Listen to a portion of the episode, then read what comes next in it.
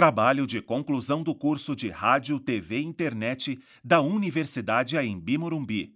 Segundo semestre de 2017. Trabalho realizado pela equipe Candô.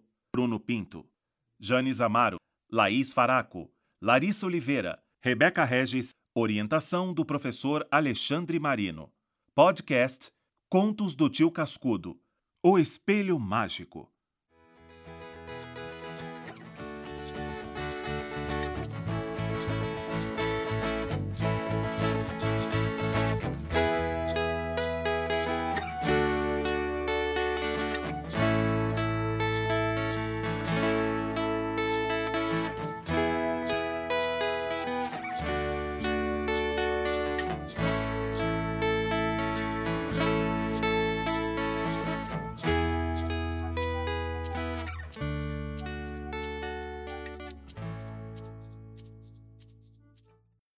Olá, tudo bom?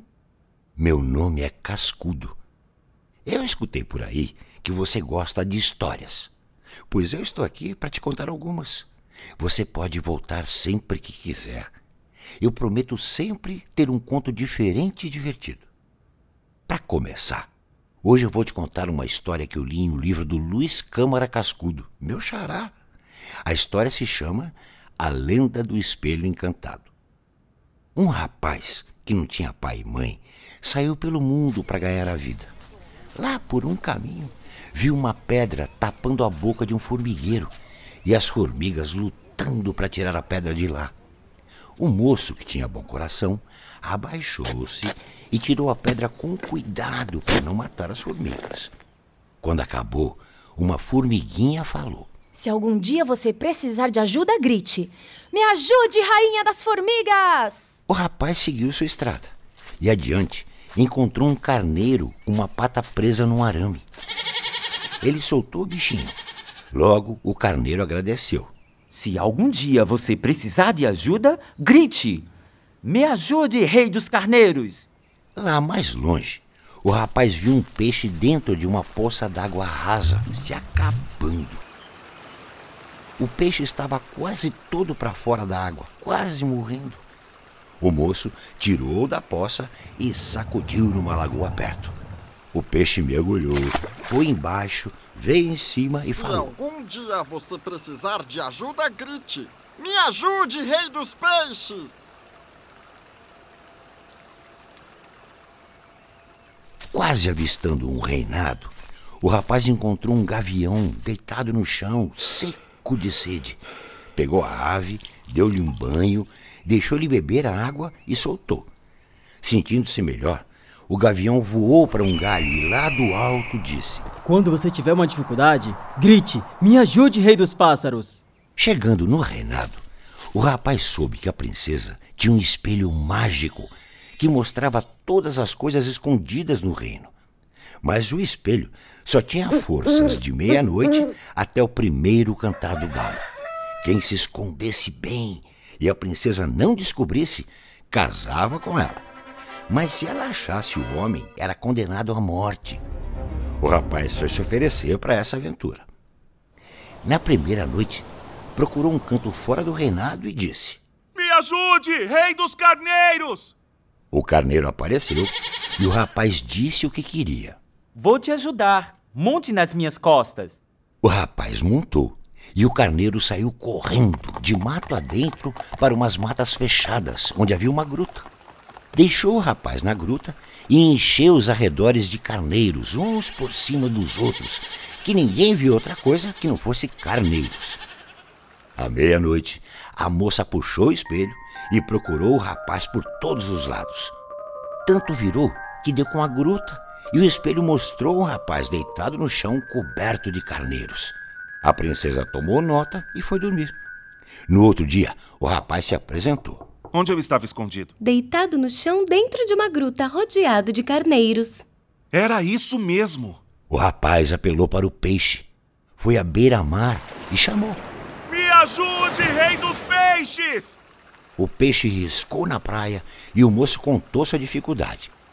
O rei dos peixes mandou um tubarão engolir o rapaz e uma baleia engolir o tubarão e foi para o fundo do mar. Na meia-noite, a princesa foi consultar o espelho. Caçou na terra e nos ares e procurou nos mares. Olhou com tanto cuidado que descobriu onde o rapaz estava dormindo. Na manhã, o moço apareceu e perguntou: Onde eu passei a noite? Dentro de um tubarão. Este numa baleia no fundo do mar. Era isso mesmo. Dessa vez, o rapaz chamou o gavião e contou sua agonia. O gavião levou-o nas costas até em cima das nuvens. E lá apareceu outro gavião, ainda maior, que cobriu o rei dos pássaros com suas asas. À meia-noite, a princesa procurou o rapaz nas águas e na terra e não achou. Procurou nos ares e não viu. Tanto olhou e olhou que enxergou um pontinho escuro por cima das nuvens. Olhou bem e descobriu tudo. O rapaz, quando veio ao palácio, perguntou: Onde dormi a noite passada? Em cima de um gavião coberto por outro em cima das nuvens. Ah, era isso mesmo. Como era o terceiro dia, o rapaz foi condenado à morte. Mas a princesa ficou com pena dele e pediu ao rei para deixar o moço experimentar mais uma vez. O rapaz ficou contente e foi pedir ajuda à rainha das formigas. Depois de ouvir todo o drama do rapaz, a rainha disse: O espelho descobriu você na terra, no mar e nos ares. Mas o espelho não pode ver a própria princesa. Eu vou virar você em uma formiguinha e aí você sobe no vestido da princesa e esconda-se bem. Dito e feito. O rapaz virou formiga. Entrou no palácio, foi ao quarto da princesa e subiu o vestido acima, bem devagar, para ela não sentir e escondeu-se na costura do vestido. À meia-noite, a princesa procurou o rapaz em toda parte. Virou e mexeu e nada de ver onde ele estava dormindo.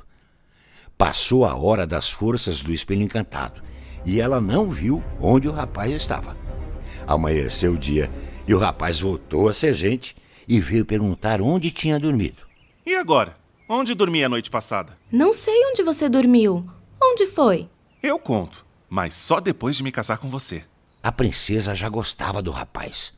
Afinal, nunca tinha tido um pretendente tão criativo e esforçado. Foi logo falar com seu pai para que autorizasse o casório. Mas o rei ficou bravo e não queria permitir o casamento. Nunca! Filha do rei casar com um homem pobre? Não nesse reinado. A princesa levou seu pretendente até o rei para que ele pedisse a mão dela em casamento. Após uma longa conversa e depois de ouvir toda a aventura do moço, o rei percebeu que ele tinha bom coração e que seria um bom marido para sua filha. Olha, rapaz, devo admitir que você também me cativou. Ser pobre é apenas seu estado atual financeiro, mas seu coração é rico de bondade ajudou todos que apareceram no seu caminho e com certeza isso só lhe trará frutos bons no futuro. E no fim das contas, não importa quanto dinheiro trazemos no bolso, mas sim quanto amor se tem no coração. Fizeram o casamento com muita festa. E só depois de casado é que o moço contou para a princesa onde tinha passado a sua última noite de solteiro.